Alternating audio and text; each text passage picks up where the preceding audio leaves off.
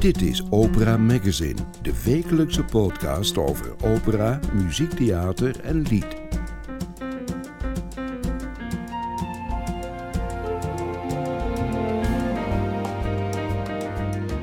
In deze aflevering van Opera Magazine hoort u De ervaringen van René Jonker, curator van Auslicht, dat in 2019 werd geproduceerd. Hij werkte al in de jaren 80 samen met componist Karl-Heinz Stockhausen en was betrokken bij het project Auslicht, waarover nu een documentaire is verschenen. Welkom bij Opera Magazine.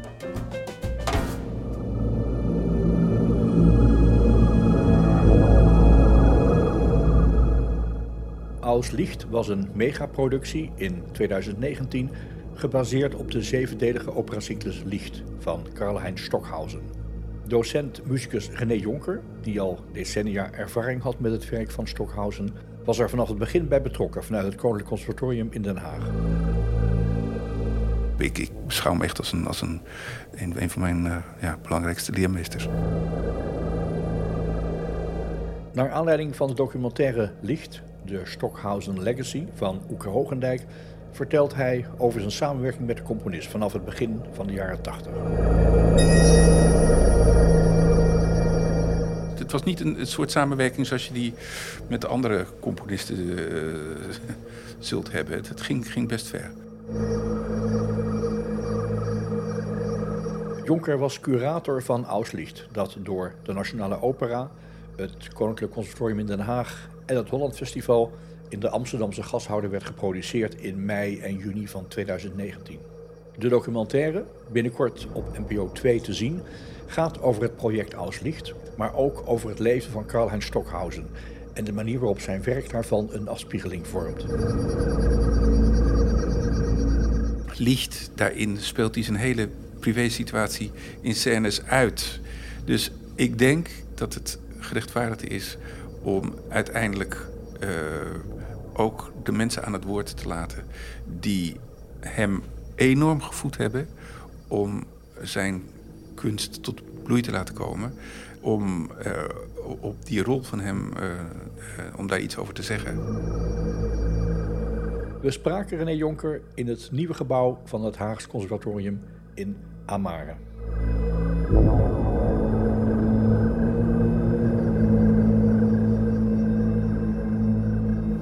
Het is vrijdag, we praten over Licht van Karl-Heinz Stockhausen. Dus eigenlijk moeten we beginnen met de Vrijdagscruise. Maar die duurt meer dan een uur. Dus ik zeg gewoon hallo René Jonker. Hallo François. Welkom in de podcast. Fijn dat we kunnen praten over het project Auslicht. Wat de Nationale Opera, Koninklijk Conservatorium en het Holland Festival hebben georganiseerd. Drie jaar geleden. Je bent op uh, het Haags Koninklijk Conservatorium ben je Coordinator New Audiences and Innovative Practices. Wat doe je dan?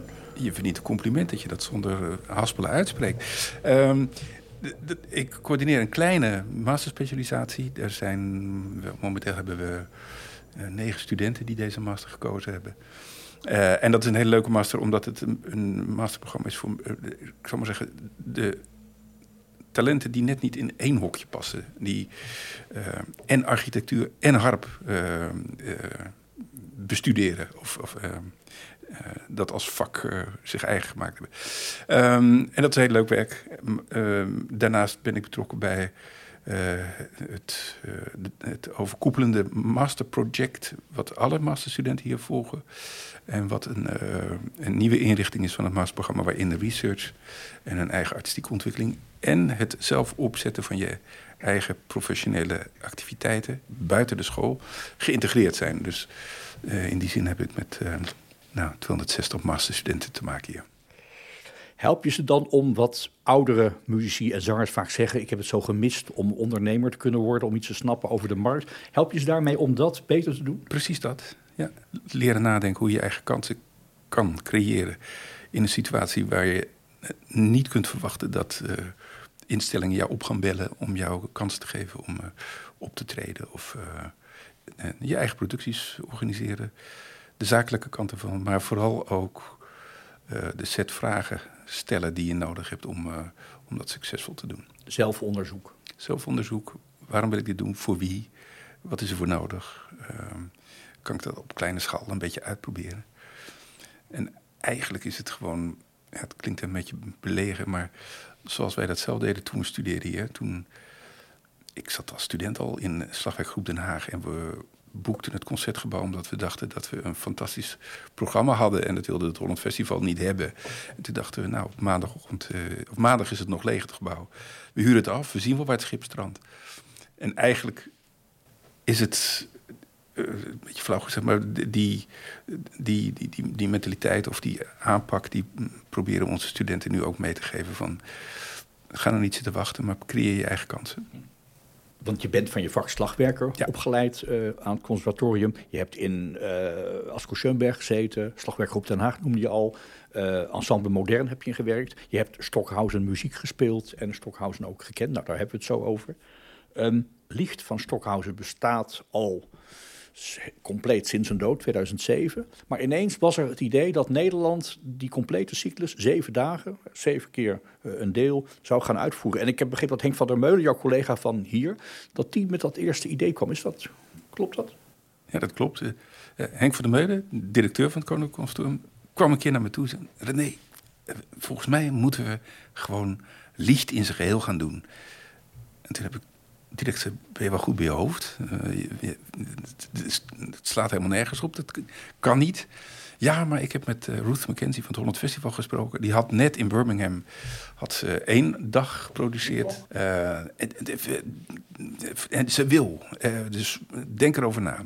En nou, toen kwam al heel snel ook uh, Siggy Giesler in beeld. De, zeg maar de, de, de, de meest ervaren producent van het Holland Festival.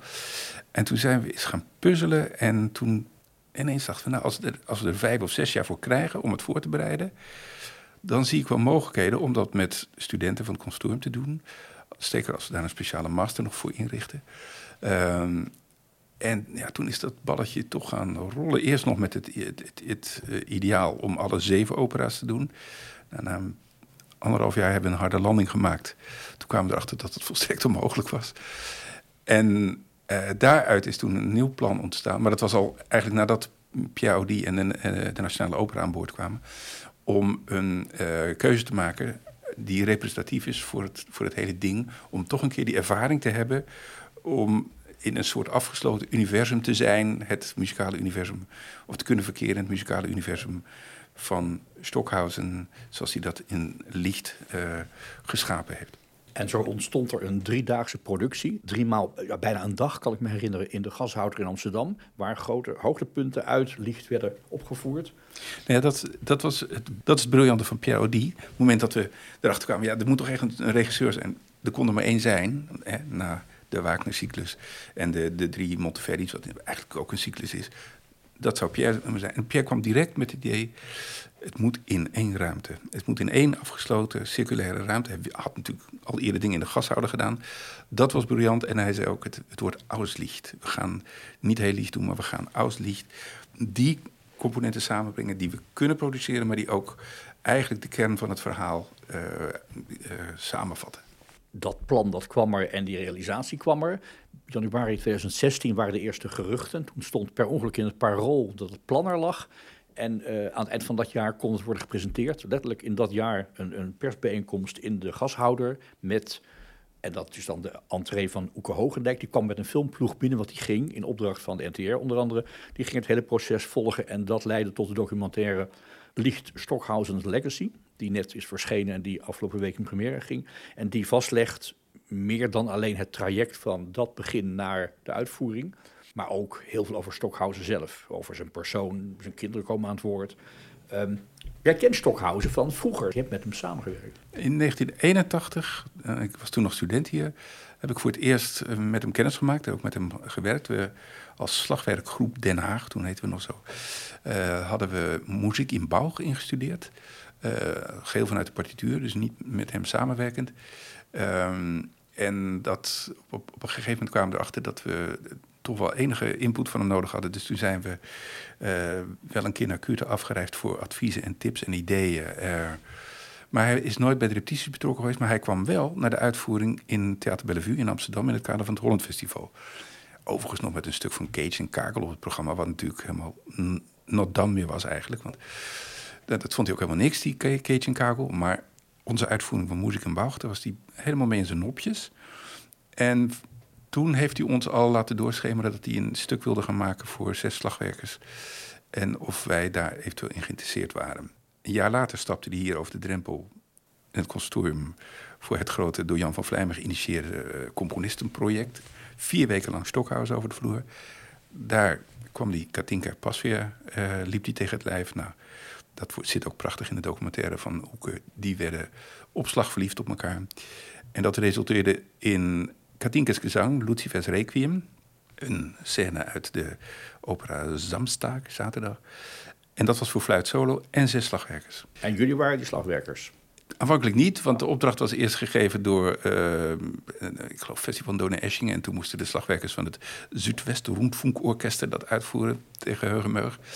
Uh, wij zijn toen, moesten toen naar de première in Esching en wisten toen al dat wij het daarna zouden gaan doen. Dat was een hele rare...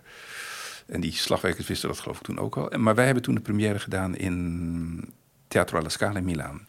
Een jaar later. En ja, daar is eigenlijk mijn samenwerking met hem begonnen. Uh, daardoorheen liep dat mijn vriendin toen, Ellen Korver, zijn favoriete pianist werd. Die al zijn klavierwerk heeft opgenomen als een klavierstukken.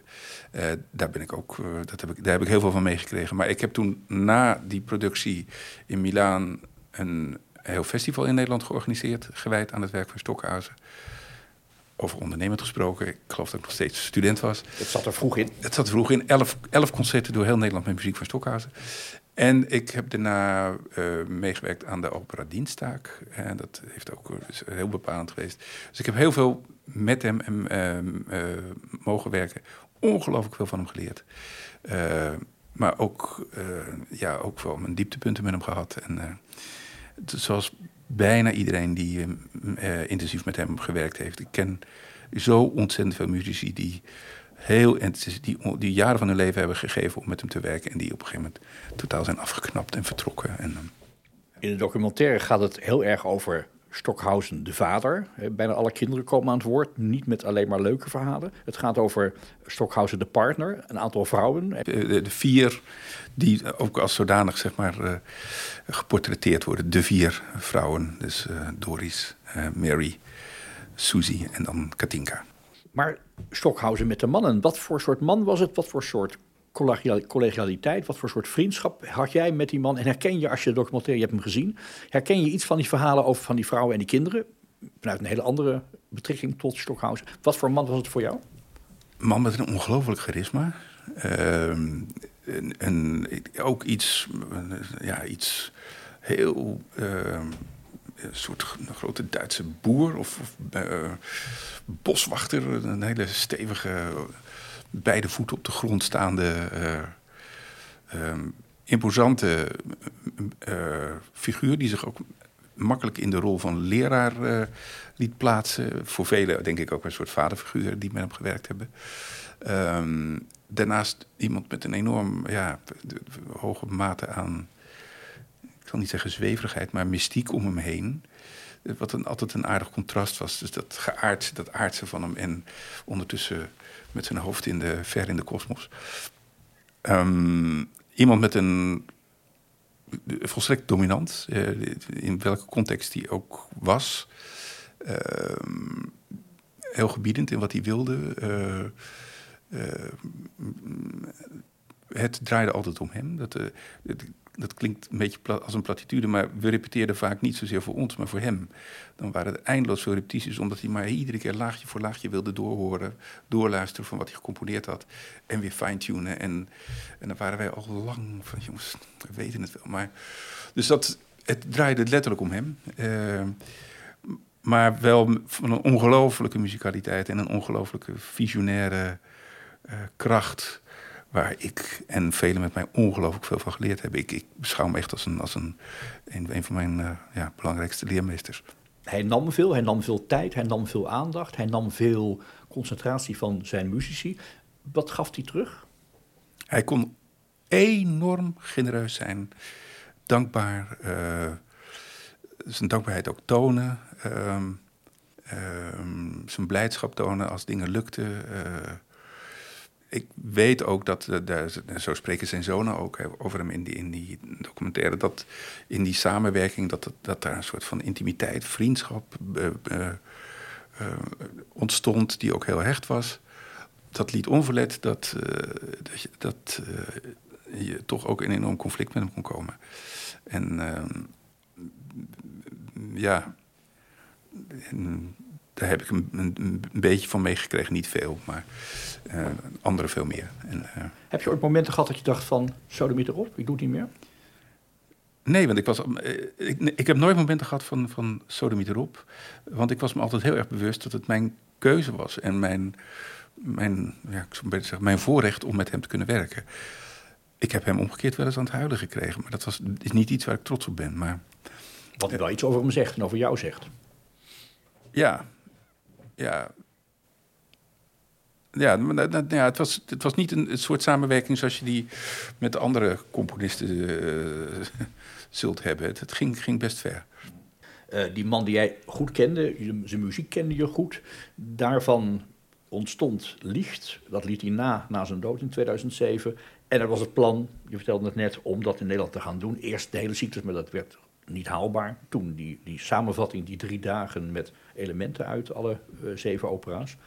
Uh, jij was curator van dat project. Wat, nou, dat, doet, wat doet een curator? Nou, dat was een beetje een zelfverzonnen term hoor. Dit, zoals ik me hier op het ook wel eens hoofdbijzaken noem. Maar um, ja, wat, wat, wat deed ik nou eigenlijk? Ja, dat was toch heel erg uh, proberen alle krachten bij elkaar te krijgen. Uh, niet in het minste natuurlijk ook, die proberen die studentenbevolking en alle docenten die er omheen hangen en dat onderwijsprogramma mee te krijgen. Um, maar het bleek ook nodig om zeg maar, eh, binnen het, het, creatieve team en alle mensen die daarbij betrokken waren, toch iets in te brengen van uh, ja, de ervaring en het begrip wat ik inmiddels had uh, opgebouwd van het werk. Uh, misschien ook wel de persoon van de componist. Um, want we hadden natuurlijk het probleem dat uh, hij er niet meer was. En alle producties daarvoor werden altijd gedomineerd door zijn aanwezigheid als uh, achter de mengtafel. Nou, die rol is natuurlijk uh, glorieus overgenomen door Katinka. Katinka is ook echt het muzikale brein achter Auslicht. Dat is echt ongelooflijk wat Katinka gepresteerd heeft met het instuderen. Ze heeft alle repetities geleid. Meer dan 400 waren ja, er nou ja, ze heeft tot de, er is geen enkele noot in, die, in het stuk voorbij gekomen zonder dat ze daar een of andere manier van coaching of supervisie over gehad heeft. Een enorm geduld. En, maar ook inzicht en kennis. Ze hoort echt. Nou, ik denk, we denken vaak dat ze beter hoorden dan Stokhuizen zelf. Um, de, en nou, nou, dus die, verantwoordelijkheid had Katinka. Maar dan is er natuurlijk ook nog eens die andere verantwoordelijkheid die hij altijd nam. Over de dramaturgie, over de scenografie. De, de um, ja, en dat, dat werd wat ingewikkelder. Want daarin, uh, weliswaar zijn partituren, als je ze leest, daar staat alles in omschreven. Elke beweging staat Elke beweging, elke kleur, elke gelaatsuitdrukking, elke uh, positie van de hand, noem maar wat. Um, en daarover waakte uh, met name Su Susie Stevens, als, ook als erfgenaam van, van, van zijn werk. En uh, Suzy, wat heel begrijpelijk is, die hield strikt vast aan de letter van de partituur. Maar ja, eh, een partituur moet toch tot leven gebracht worden en herschapen worden. En Pierre was van meter van heel duidelijk dat hij toch de vrijheid wilde hebben om dat te doen op een manier anno 2019 met theatrale middelen en lichtmogelijkheden. Zoals we ook met klankregie en de geluidsversterking, wat natuurlijk helemaal altijd het domein was van Stockhausen. Maar ja, eh, bijvoorbeeld in de opera Montag was, was dat met middelen uit eh, 1983. Terwijl er nu zoveel meer kan. Dus dat was voor de mensen die de klankregie deden, wat een apart onderdeel was van onze masteropleiding. Dat was best spannend, want die, die zaten met jeukende vingers van... ja, maar we kunnen nu die hele specialisatie, die ruimtelijkheid, kunnen we veel makkelijker en veel preciezer en nauwkeuriger uh, realiseren dan wat er in de partituur staat. Dus we hadden allerlei dat soort uh, uh, conflicten, noem het maar de interpretatie of de uitwerking van wat de, de letter van de wet was, de partituur. En daar speelde met name Susie Stevens natuurlijk een hele belangrijke rol in, omdat zij iedere keer maar bleef zeggen: ja, maar we gaan terug naar de. Wat staat er? En zo moet het. En zo hebben we het altijd gedaan. En uh, dat moet nu weer zo. Ja. Stockhausen haat de regisseur, staat ergens in de teksten die ik gelezen heb. En toch zat die regisseur, die Pierre Audi, zat in een auto met jou op weg naar Kurten. Om daar te gaan praten met de twee uh, zeg maar beheersters van zijn uh, nalatenschap, Suzy en, Katinka. Um, en jullie, ik heb dat fragmentje even, jullie praten dan over wat gaat gebeuren. Want jij vraagt hoe gaan we het aanpakken. Nee, Pierre vraagt hoe gaan we het aanpakken. En jij zegt we gaan al die stukken gewoon doorlopen. How do you want to approach the meeting now with Katinka and Susie? My suggestion would, would be simply go through every scene so that you can actually find how much space there is. Uh, if, if the ladies are open for a new interpretation of the. Well, we have to redesign. I think the, the whole premise of this event is that we we have something new to offer. Yeah. You know, if, if it's if it's just for uh, the converted to come and see nostalgia, um, we missed the point. We we will never be able to sell these pieces to a modern audience that has seen and heard a lot of things uh, since they were created this is a very fundamental point about the collaboration with Katinka and Susie. There has to be an openness to that because otherwise there's not much point in using me to work out how this needs to come to life. Die bijeenkomst die daarop volgt, jij zit daar eerst vrij glimlachend en later wat bedrukt te kijken. Want volgens mij hoor je Pierre hier zeggen, we gaan het stevig aanpakken, zal ik maar zeggen. We gaan er echt een, een vorm voor vinden. En jij weet, jij wist dat dat bepaald niet het idee was van Katinka Pasveer en, uh, en Susie uh, Stevens. Um, hoe ging je daarmee om met dat dilemma? Nou, ik had de bui natuurlijk al zien hangen, want ik uh, was enigszins vertrouwd met Pierre zijn werkwijze. En die staat haaks op wat ik denk de verwachting was van uh, Suzy en Katinka. Ik bereid niks voor, zegt hij? Dat zegt hij, dat is, dat is een beetje gechargeerd.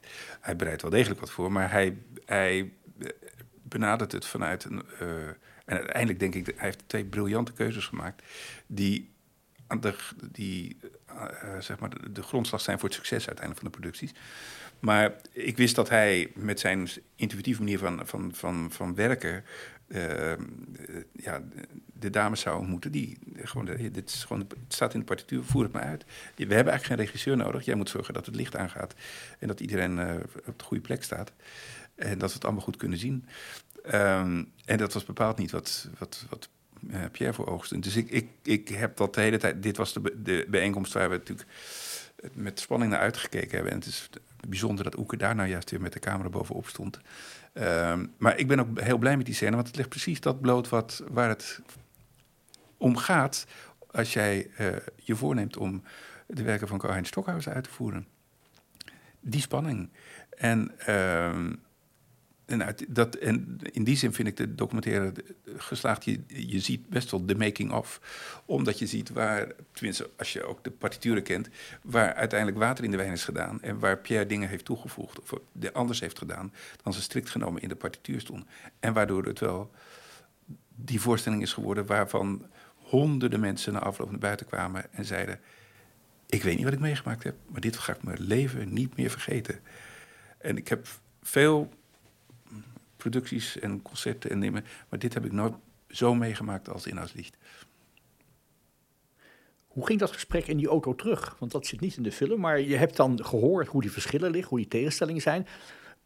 Misschien had je wel moeten zeggen, uh, nou, dan gaat het niet door. Als we zo uiteenlopend denken over die dingen, dan wordt het gewoon niks. Maar dat is niet gebeurd, gelukkig.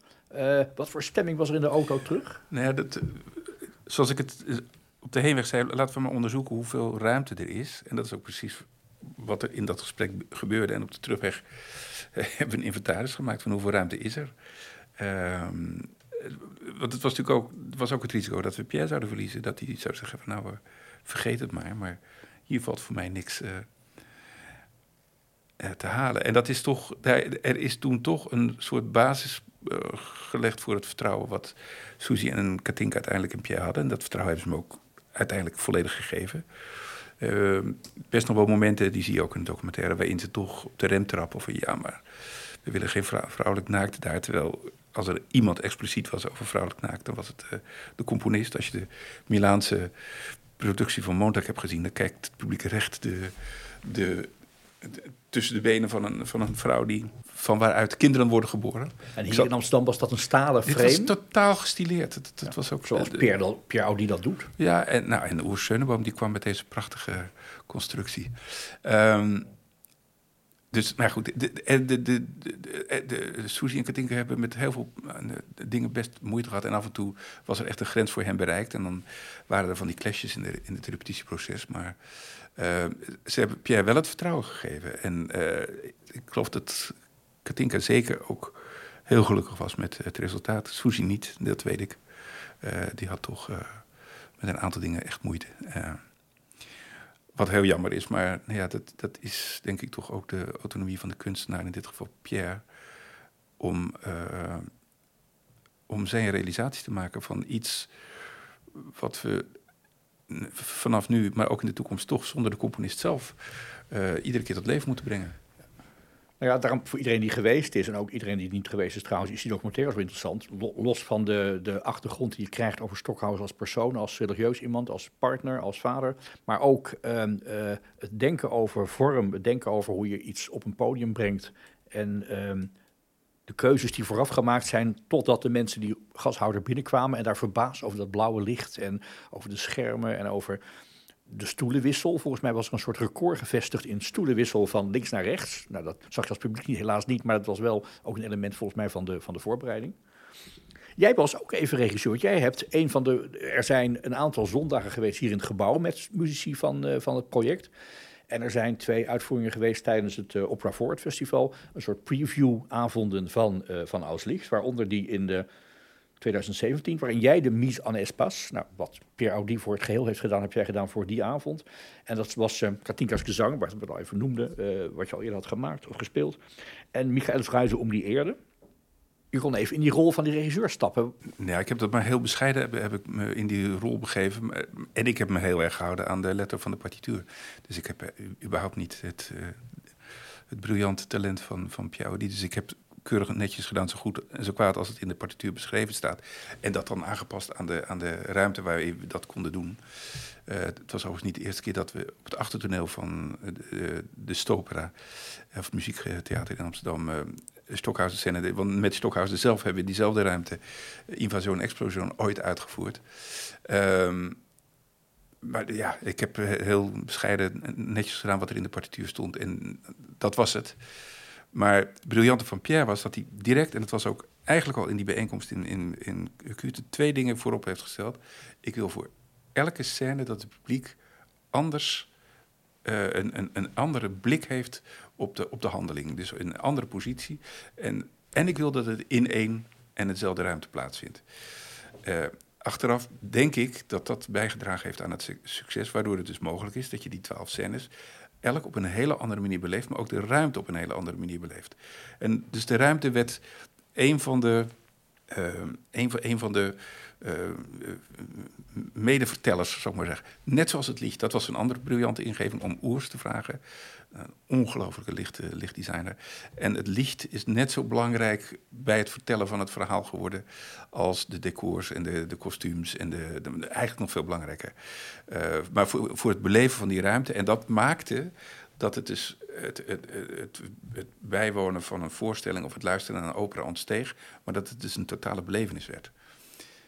En als ik dan nog één ding mag noemen, wat ik uiteindelijk achter, maar dat idee heeft hij pas later gekregen, dat was het invoegen van die filmpjes waarin de kinderen uitleggen waar de scènes over gaan, want die scènes zijn eigenlijk niet uit te leggen. Heel vreemd begin eigenlijk, dacht ik toen ik er zat. Maar briljant, want het benadrukte nog eens dat je eigenlijk die, die, die, die kosmos van, van, van, van Stockhausen of zijn, zijn denkwereld, dat je de, de na naïviteit ervan moet omarmen. En dat dat een veel makkelijker toegang geeft om naar zijn kunst en naar zijn muziek en naar zijn totaaltheater te, te kijken, dan wanneer je dat, ik zal maar zeggen, met een academische visie wil doen, of je wil het begrijpen, of je wil het kunnen uitleggen. En door die kindertjes in een onschuld het verhaal te laten vertellen, dat was briljant, dat was zo goed. En dat, dat heeft ook zeker bijgedragen, denk ik, aan juist wat ik net noemde, die, die beleving van het publiek. Er werkten muzici aan mee met een grote opleiding. Er werkten zangers aan mee met een grote opleiding. Capelle Amsterdam zat erbij. Uh, Nationaal Jeugdkoor, noem maar op. Maar jij leverde, om maar zo te zeggen, een aantal studenten in die master. Die begonnen, want het was heel bijzonder en nogal... Uh, revolutionair lijkt mij, dat je een master Auslicht opzet, waarin je studenten eigenlijk leert om muziek te maken, zoals Stockhaus die geschreven heeft, met het idee, we gaan ze inzetten in de productie in Amsterdam in 2019, maar ook, we gaan een nieuwe generatie Stockhausen interpreten op, opleiden. Hoe ging dat? Hoe kreeg, kreeg je er genoeg mensen voor bijvoorbeeld, voor die, uh, voor die master? Het aantal aanmeldingen, dat viel mij eerlijk gezegd een beetje tegen. Ik had gehoopt dat het er veel meer zouden zijn.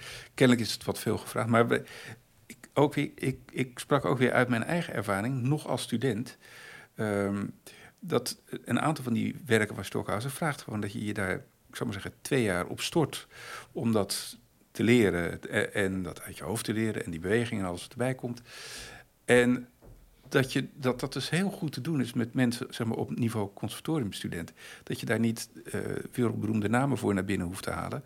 Maar dat zelfs met die ingewikkelde solopartijen, als iemand maar de tijd neemt en de fantastische coaching krijgt van de muzici uit de eerste hand, Ellen Corver, Marco Stockhaus en uh, uh, Susie Stevens zelf, Katinka, van die mensen direct van de bron hebben zij, hun hebben, hebben zij kunnen studeren, hebben ze kunnen leren. Maar je moet wel twee jaar van je leven inruimen om dat te doen. Nou, dat, twee jaar is ook de duur van een master.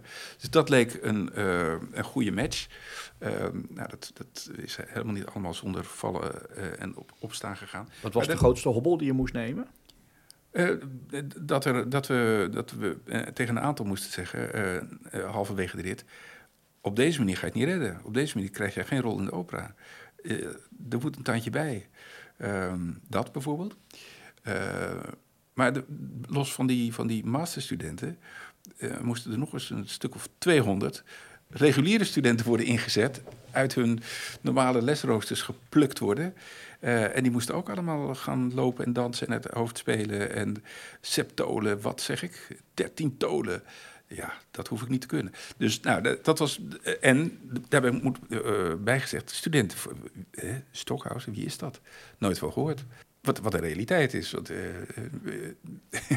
je kan uh, tegenwoordig op het conservatorium terechtkomen zonder dat ja, de, deze kanon van onze muziekgeschiedenis um, al onderdeel is van je eigen muzikale vorming. Ik vind dat helemaal niet raar hoor. Ik wil er helemaal niet denigrerend over doen. Maar Stockhausen is uh, misschien voor de, de, jongste generatie muzici op dit moment nog helemaal niet zo relevant als uh, dat wij oude knarren dat vinden.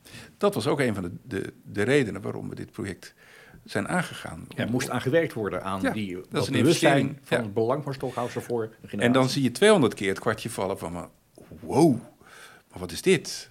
En uh, zoals dat kwartje ooit bij mij gevallen is toen ik als, als student in aanraking kwam met, met het, het werk van dit uh, genie, om hem toch maar een keer zo te noemen. Heb je een voorbeeld van een student die dat optimaal in jouw ogen heeft kunnen doen? En ja, heeft, uh... nou ja, Ivan bijvoorbeeld, Ivan Pavlov, pianist.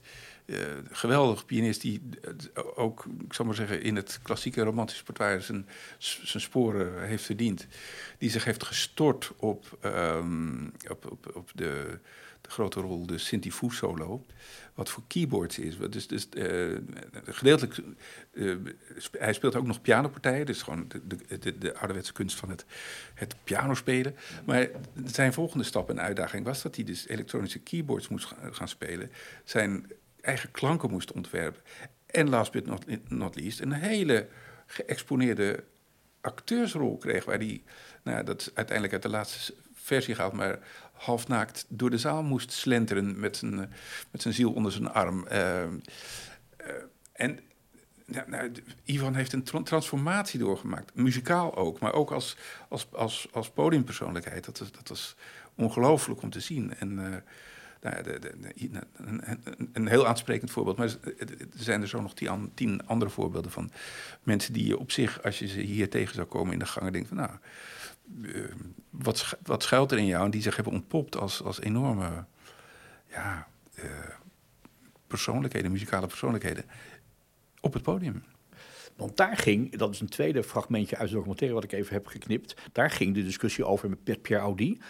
Pierre Audi zegt: muzici moeten muziek maken, maar kunnen niet acteren. En uh, hij denkt aan een gestileerde vorm. En dan zie je uh, Suzy en, uh, en uh, Katinka verschrikt kijken en een beetje boos worden van, maar dat is helemaal niet wat we willen. Want dat staat allemaal op papier en dat staat voorgeschreven. En dat hoort bij, bij het programma. En dat is niet zomaar iets wat je kunt weglaten of kunt stileren. Dus even een fragmentje van dat gesprek, ook weer in Kurten na die autorit, over dat onderwerp. I have to shape it.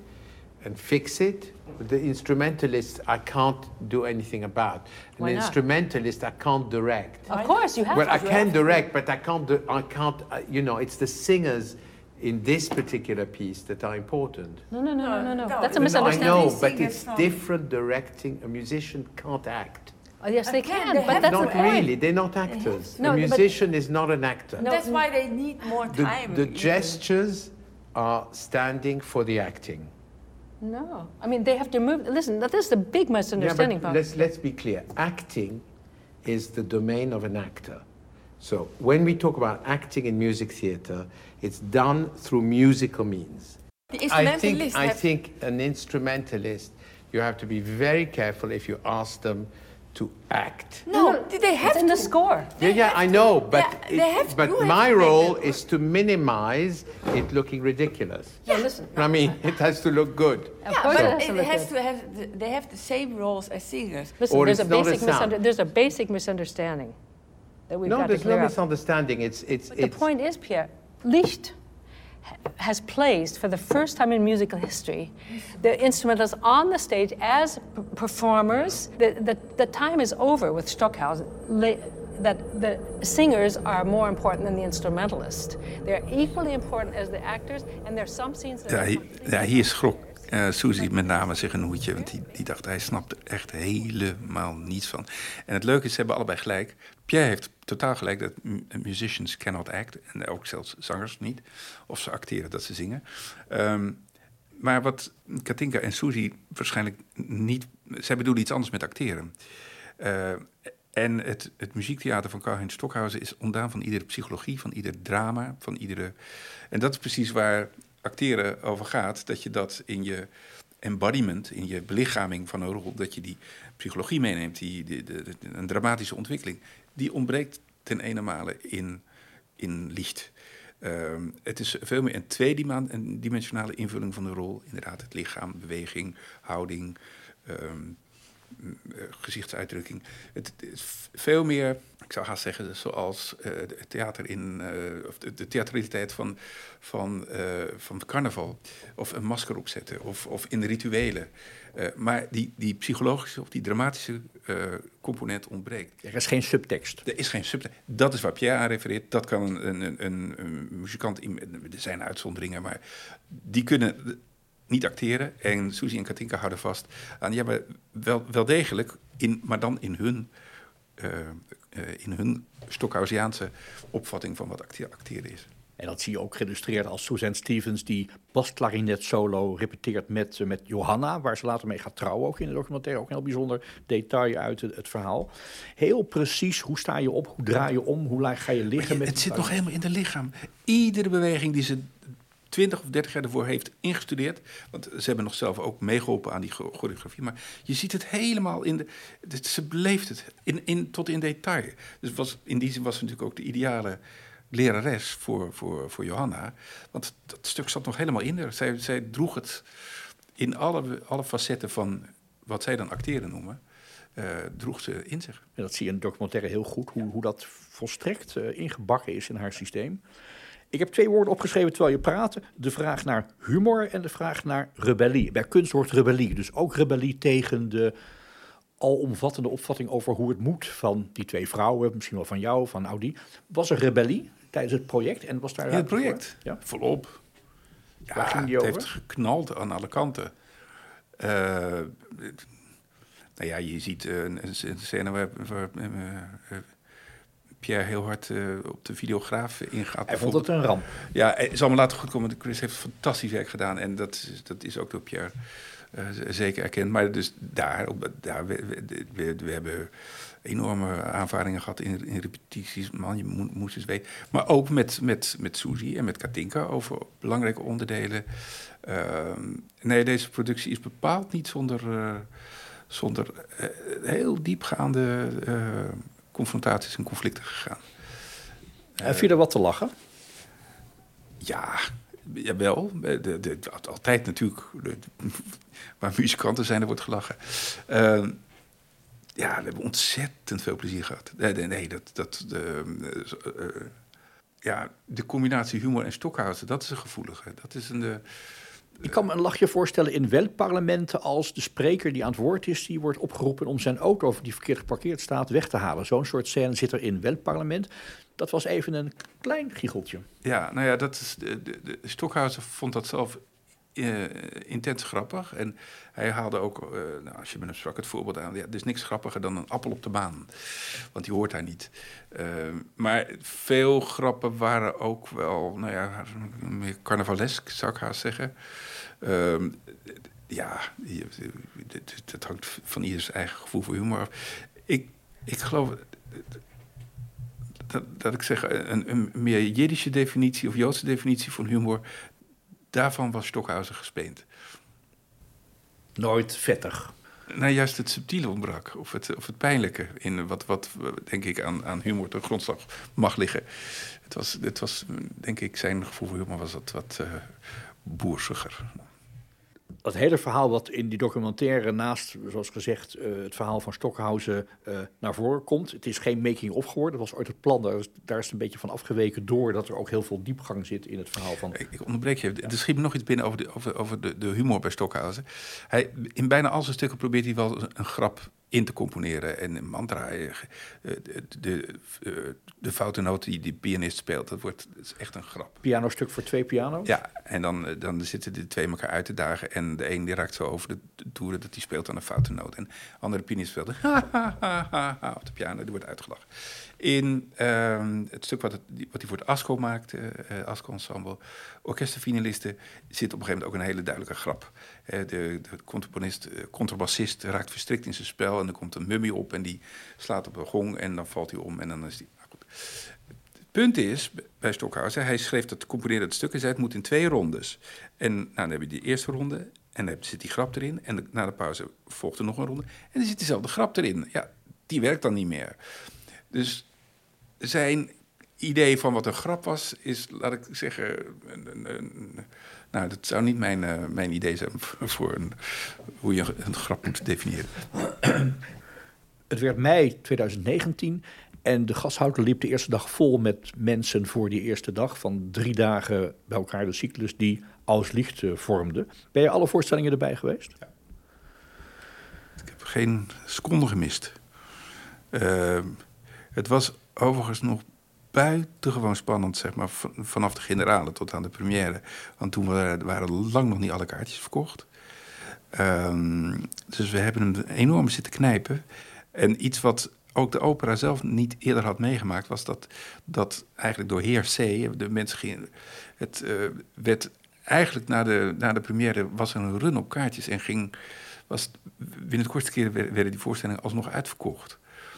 Dat was wel iets, dat was wel kick hoor, om mee te maken. Ehm, en ik heb inderdaad alle voorstellingen meebeleefd. Ehm, ja, toch wel ook wel heel erg vanuit de, de betrokkenheid van de maker. Dus je zit op alle spannende momenten te wachten. Gaat het goed? Of, eh, ik, heb die eh, zo soort me totaal mee laten voeren. Dat is mij daar niet overkomen. Maar ik heb wel eh, toch ook. eh, nou ja, dat, dat vertelde Jan Panes me. De, eh, mijn oude maatje en een van de geluids, de klankregisseurs. Die zei: Ik heb daar toch echt momenten gehad dat ik die mu- muziek zo mooi vond en dat ik ontroerd was. Eh, dat heb ik ook absoluut. eh, die momenten heb ik zeker ook zelf gehad in uh, Auslicht. Wat is het mooiste moment wat je zo voor de geest hebt nu van die drie maal drie dagen? Ja, er zijn momenten. Er zijn een aantal scènes die ik. Ja, ik, ik, ik zie ze natuurlijk aankomen, maar die me.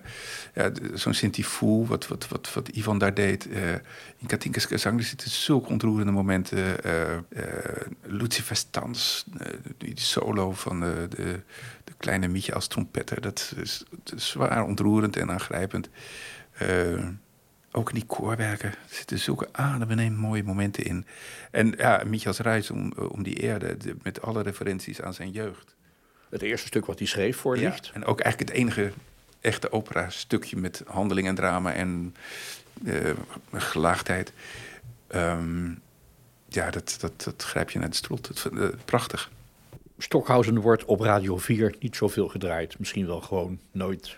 En hij staat, ik heb het niet meer gecheckt, maar hij staat volgens mij niet in de hart- en ziellijst. De 400 mooiste stukken die de luisteraars kiezen ieder jaar. Moet Stockhausen in de hart- en ziellijst volgend jaar? Alsjeblieft niet. Eh, hef die hart- en ziellijst op. Staat- Bartok komt er ook niet in voor, hè? Dat onbegrijpelijk. Om nog maar of koertaken, of nog maar wat andere komen. Nee, dat, eh, ach, zo'n lijst. eh, hm, ik heb er niets mee. Nee, dat Stockhausen niet op de, veel gespeeld wordt op de radio, of, vind ik eigenlijk ook niet zo onbegrijpelijk. Want het is eigenlijk toch met name die, die stukken uit licht iets wat je moet ervaren in een zaal. Ehm, die hele ruimtelijkheid van, van, van de klank, ja, dat, zolang we twee kanaals uitzenden, ga je dat missen. Ehm, maar toch ook die aspecten van theatraliteit die die toch, eh, en dat is, heeft dan meer met eh, rituelen te maken, denk ik, die die heeft ingebouwd in zijn stukken, die, die, die moet je allemaal missen bij de radio. Dus ik vind dat eigenlijk niet zo, niet zo vreemd. Een podcast, dat is fijn, dat je het, dat je het over hem kan hebben. en over zijn muziek. Tot slot, het plan was met die master om de toekomst een beetje voor te bereiden voor een nieuwe generatie Stockhouse-uitvoerders. Toen kwam corona, wat godzijdank niet al bij het project een, eh, een spelbreek was. Het was natuurlijk een ramp geweest, dus in die zin zat je net goed in 2019, maar daarna begon het gedonder. Zie je dat mensen werk krijgen, dat er projecten ontstaan, ondanks dan alle beperkingen van de laatste twee jaar, dat Stockhausen weer door die generatie die jij hier opgeleid hebt wordt gespeeld en dat er wat buzzt op dat gebied? Nou, je, zegt het goed, COVID heeft ons daar natuurlijk eh, heeft een behoorlijke spaak in de wielen gestoken. Maar dan nog vind ik, ben ik. eh, nou zijn in ieder geval de verwachtingen niet uitgekomen. Is het niet zo dat. eh, ik weet dat een aantal, met name mensen die die solo-rollen gespeeld hebben, die zijn vaker gevraagd om dat te doen. En die hebben meer kansen gekregen om dat te doen. De, maar iedere scène afzonderlijk was toch best ingewikkeld, of is best ingewikkeld om zomaar te hernemen. En we hadden het modulair gedacht van, nou, die, die afzonderlijke scènes, die kunnen dan langs festivals in het buitenland, die kunnen over. Daar zijn ook aanzetten toen gegeven. We hebben ontzettend hard ons best gedaan om een deel van bijvoorbeeld in New York in de Armory te brengen. Nou, Waar dat- Pierre Audi ook de basis is. ja, eh, en er waren nog andere festivals in het buitenland ge- ge- eh, geïnteresseerd. Nou, dat ging vanwege COVID allemaal niet, maar die afzonder. Ehm, we, hebben, er is nu net weer een student, ehm, Carlos, een pianist, die heeft zijn eindexamen gedaan en heeft Sintifu. eh in navolging van Ivan heeft hij Sintifu ingestudeerd en nog twee andere klavierstukken van Stockhausen en Rachmaninov. Dus in die zin leeft, leeft het voort. Ik weet dat eh, andere eh, solisten een ensemble hebben gevormd en met Stockhausen muziek eh, de wereld intrekken.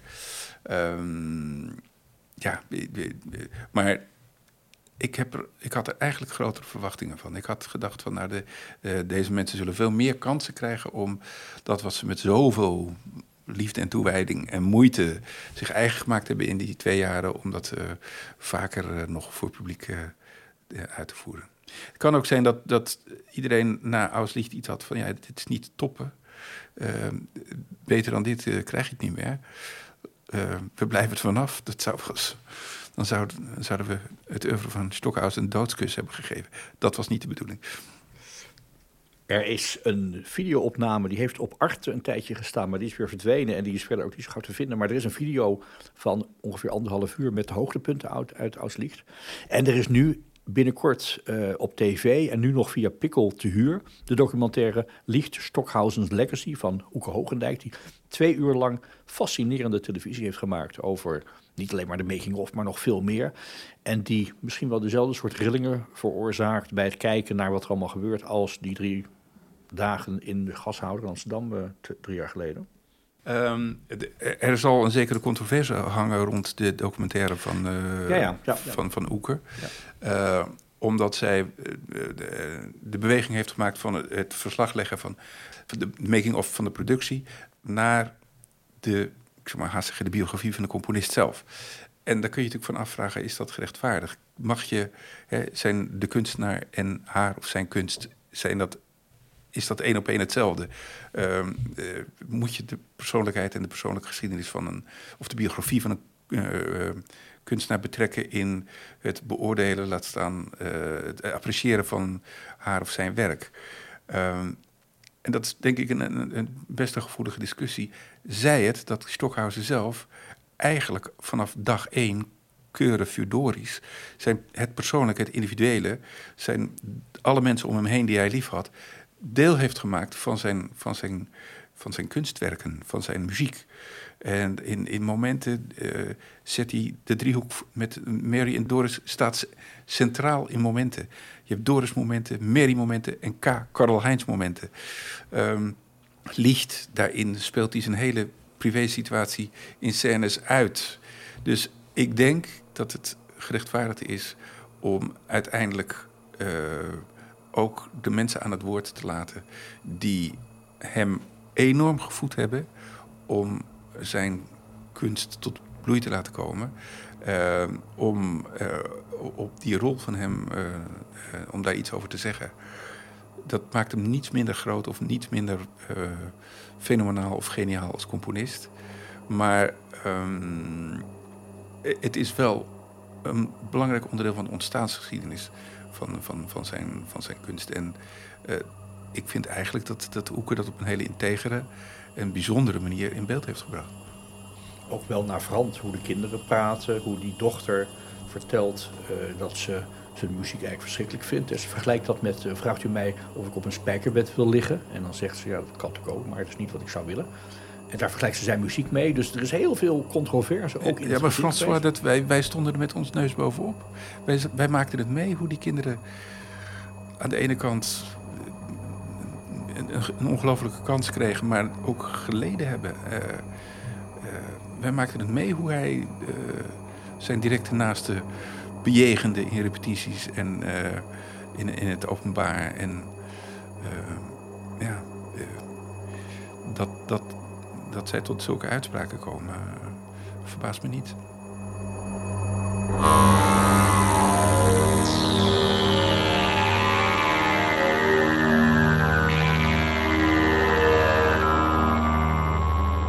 Dit was Opera Magazine. Productie François van den Anker. Meer informatie en de volledige opera-agenda vindt u op www.operamagazine.nl.